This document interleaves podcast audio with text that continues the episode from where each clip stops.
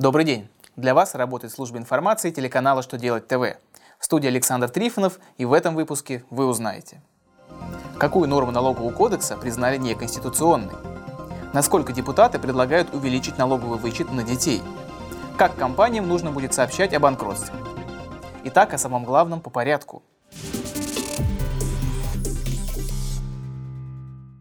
Конституционный суд Российской Федерации признал несоответствующим Конституции положение подпункта 4 пункта 1 статьи 162 Налогового кодекса.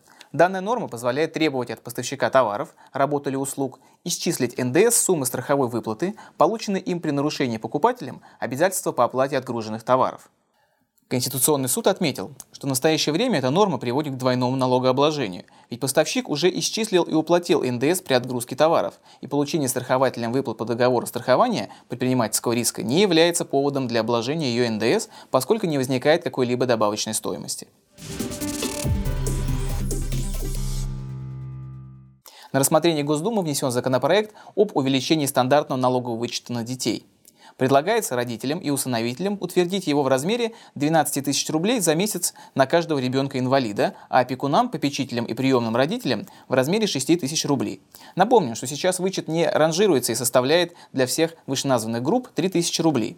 Кроме того, для всех налогоплательщиков, на обеспечении которых находятся дети, предлагается увеличить с 280 тысяч до 350 тысяч рублей предельный размер дохода, рассчитываемый с началом года нарастающим итогом, по достижению которого налоговый вычет не предоставляется представляется. Законодатели предлагают отменить обязанность по публикации сведений о процедурах банкротства в печатных изданиях. Вместо этого они хотят ввести обнародование сведений исключительно в электронном виде с помощью Единого федерального реестра сведений о банкротстве. Уже разработан и внесен в Госдуму соответствующий законопроект.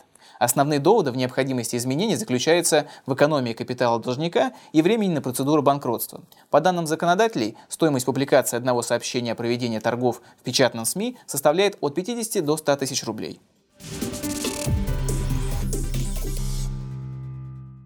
На этом у меня вся информация. Благодарю вас за внимание и до новых встреч.